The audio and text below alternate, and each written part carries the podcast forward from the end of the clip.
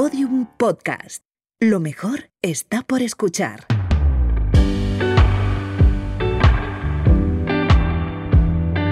Tú eres tu lugar seguro. El podcast de María Esclavez. Episodio 12. El acompañamiento emocional a los demás. Hola. ¿Cuántos episodios llevo diciéndote que tú eres tu lugar seguro? Tranquila, no me voy a contradecir, que ya son unos cuantos libros diciéndotelo con todo el cariño. Y sí, tú eres tu lugar seguro, pero en la vida a menudo somos también el apoyo de alguien que pasa por un mal momento. Tu pareja, tu madre, un amigo. ¿Quiere decir eso que yo soy el lugar seguro de alguien? Pues sí. Vamos a ser muy prácticas en este episodio para saber cómo estar para alguien. Cómo estar disponible de manera responsable, con calidad del tiempo, de la manera más sana. Escucho vuestras consultas.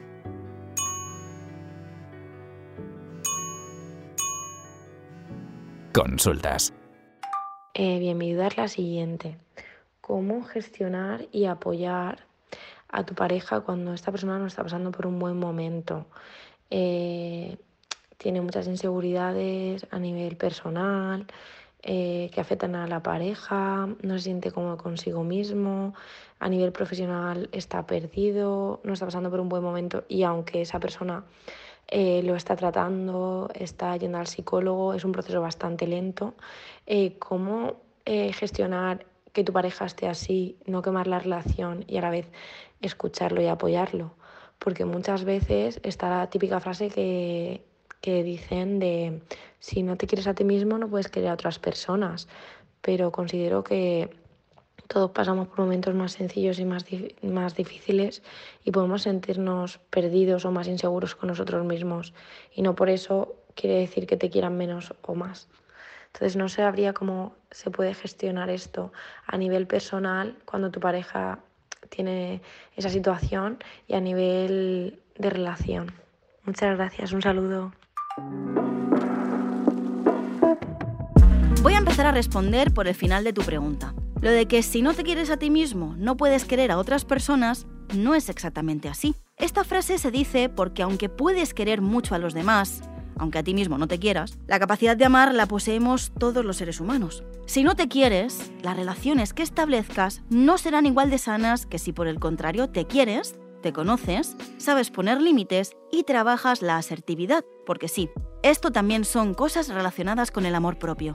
Dicho todo esto, estoy súper de acuerdo con la conclusión. Todos, absolutamente todos, tenemos momentos de inseguridad, de venirnos abajo e incluso de dudar de nosotros mismos.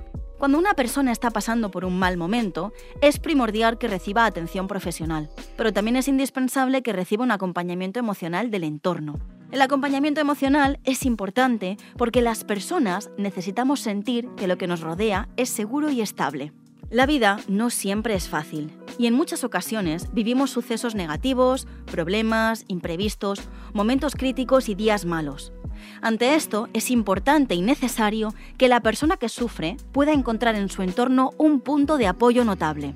Entendiendo que la pareja forma parte del entorno más cercano, es su responsabilidad aportar esa estabilidad emocional cuando la otra persona lo necesita. Aunque no se entienda o no comparta la misma percepción de quien siente el malestar emocional, es importante escuchar, preguntar y demostrar que se está presente.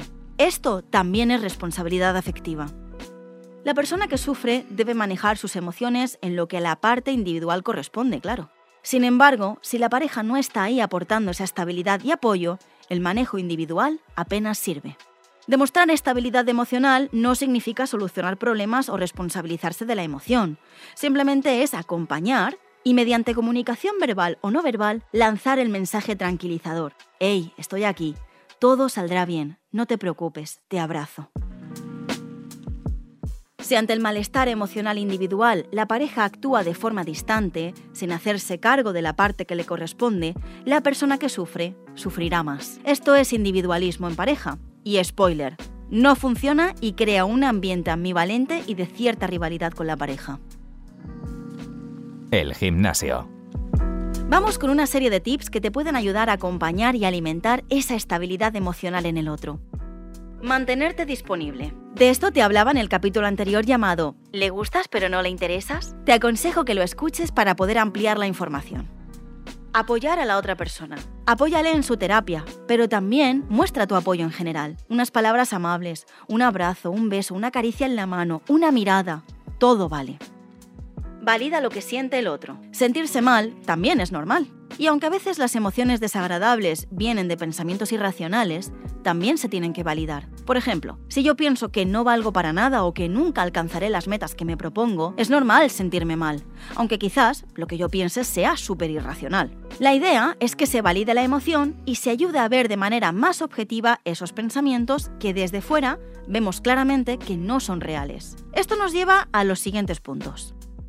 Habla con él de sus rayadas mil veces si hace falta. Cuando entras en el bucle de las inseguridades, te adentras hasta tal punto que pierdes la objetividad. Por eso, en esos casos, es tan importante tener a alguien al lado que nos dé otro punto de vista y nos ayude a desenredar el lío que nos hemos montado en la cabeza. Dile todas las cosas buenas que tiene y las que ha conseguido. En los momentos malos, las inseguridades son capaces de ocultar nuestras virtudes. Tener a alguien al lado que nos recuerde todo lo que hemos hecho bueno nos ayuda a ser más objetivos y compasivos con nosotros mismos. No recurrir a juegos ni venganzas. Si la otra persona te hace daño, no se lo devuelvas. Mejor explica cómo te sientes ante ese comportamiento y pide que no vuelva a repetirse. La venganza solo alimenta la toxicidad de las relaciones. Tener responsabilidad afectiva en la relación. Tener responsabilidad afectiva es tener empatía y permite cuidar el bienestar de la otra persona. Atender el malestar de la otra persona antes de que sea demasiado intenso. ¿Nunca te ha pasado que te montas tus pelis en la cabeza, pero cuando hablas con la otra persona al respecto, te das cuenta de que en realidad no había ningún problema del que preocuparse? ¿O te has tirado una semana entera dándole vueltas a un tema que luego solucionáis en dos minutos? A esto yo lo llamo el fenómeno de la bola de nieve. Seguro que con este nombre te acuerdas para siempre. Este fenómeno consiste en empezar pensando una cosa más o menos preocupante y terminar con un montón de problemas muy preocupantes en la cabeza. Esto activa tu sistema simpático y pone en marcha todos tus mecanismos de defensa. A veces nos encerramos en nuestra propia mente, damos vueltas y vueltas a las cosas, nos envenenamos con nuestros propios pensamientos y cuando nos queremos dar cuenta, estamos liándole a la otra persona un pifostio que alucinas. Esta no sabe ni de dónde le vienen las tortas, pero ahí está, aguantando el chaparrón. Esto hay que atajarlo antes. Evita las bolas de nieve, así evitarás los conflictos que se escapen a tu control. Para ello, lo mejor es atender a las peticiones del otro cuanto antes. Si a la otra persona le cuesta mostrar sus emociones, siempre puedes preguntar. Resulta que yo pues hace, hace poco em, bueno, viví una situación traumática eh, con relación a, bueno, una agresión sexual y, me gustaría saber, porque claro, eh, en, en, el momento en el que yo pues ya considere mi proceso de sanación eh, de momento cubierto y demás, me gustaría pues buscar una pareja y mi pregunta viene a raíz de eso. Em, ¿Cuándo es un buen momento de comunicarlo? O incluso, ¿es necesario comunicarlo? Yo entiendo que sí, soy una persona, me considero muy transparente y no me cabe que esto no lo, no lo sepa mi futura pareja. Entonces, ¿cuándo sería el momento?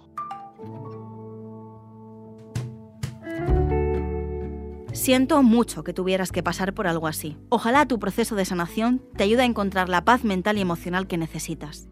Mira, esa información la darás solo si tú quieres y te sientes preparada. Desde luego, no es lo mismo hablar sobre una herida cicatrizada que hacerlo sobre una que aún está sangrando. Así que me parece muy bien el planteamiento que haces de sanar primero antes de tener pareja. Es muy sensato por tu parte.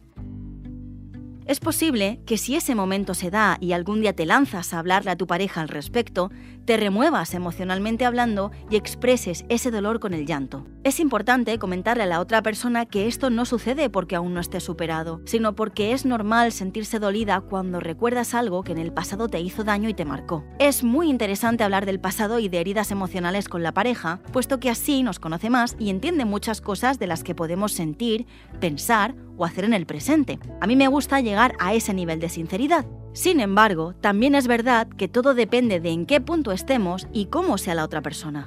Si estás ahí con alguien que te ha demostrado que es un lugar seguro para ti y que está ahí dándote su apoyo cada día y acompañándote cuando lo necesitas, entonces sabes que le cuentes lo que le cuentes, lo va a recibir como información útil para seguir arropándote y trabajar el vínculo. Así que mi consejo es que primero sepas al lado de quién estás, luego observes si te sientes preparada y por último pienses en la manera de contarlo. Normalmente las agresiones sexuales tienen consecuencias emocionales y sexuales. La mayor parte de las consecuencias las podrás trabajar en terapia individual, pero habrá una parte del trabajo que probablemente tengas que hacer en pareja, aunque con trabajo no me refiero necesariamente a terapia, sino a conversaciones, a apoyo, a empatía, a paciencia y al fin y al cabo a responsabilidad afectiva. Hay muchas personas a día de hoy sensibilizadas con el tema y estoy segura de que si das con alguien que logre comprenderte y quiera seguir evolucionando junto a ti, no tendrás el menor problema. No tengas prisa, todo pasa y todo llega. Estoy segura de que aunque el camino sea difícil, todo el trabajo que hagas por y para ti merecerá la pena.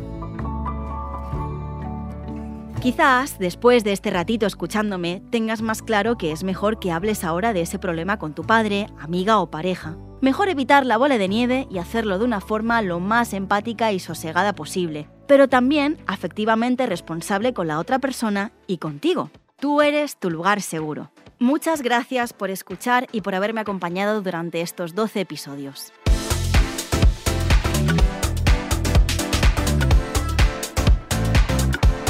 Tú eres tu lugar seguro. El podcast de María Esclavez. Un podcast original de Podium Podcast y Penguin Random House Grupo Editorial. Guión y locución, María Esclavez. Dirección, Eugenio Viñas. Producción, Javi Caminero y Alberto Faura. Diseño sonoro, Oscar Bogdanowicz. Producción ejecutiva, por Penguin Random House Grupo Editorial, Raquel Abad y Gerardo Marín. Por Podium Podcast, María Jesús Espinosa de los Monteros y Lourdes Moreno Cazalla.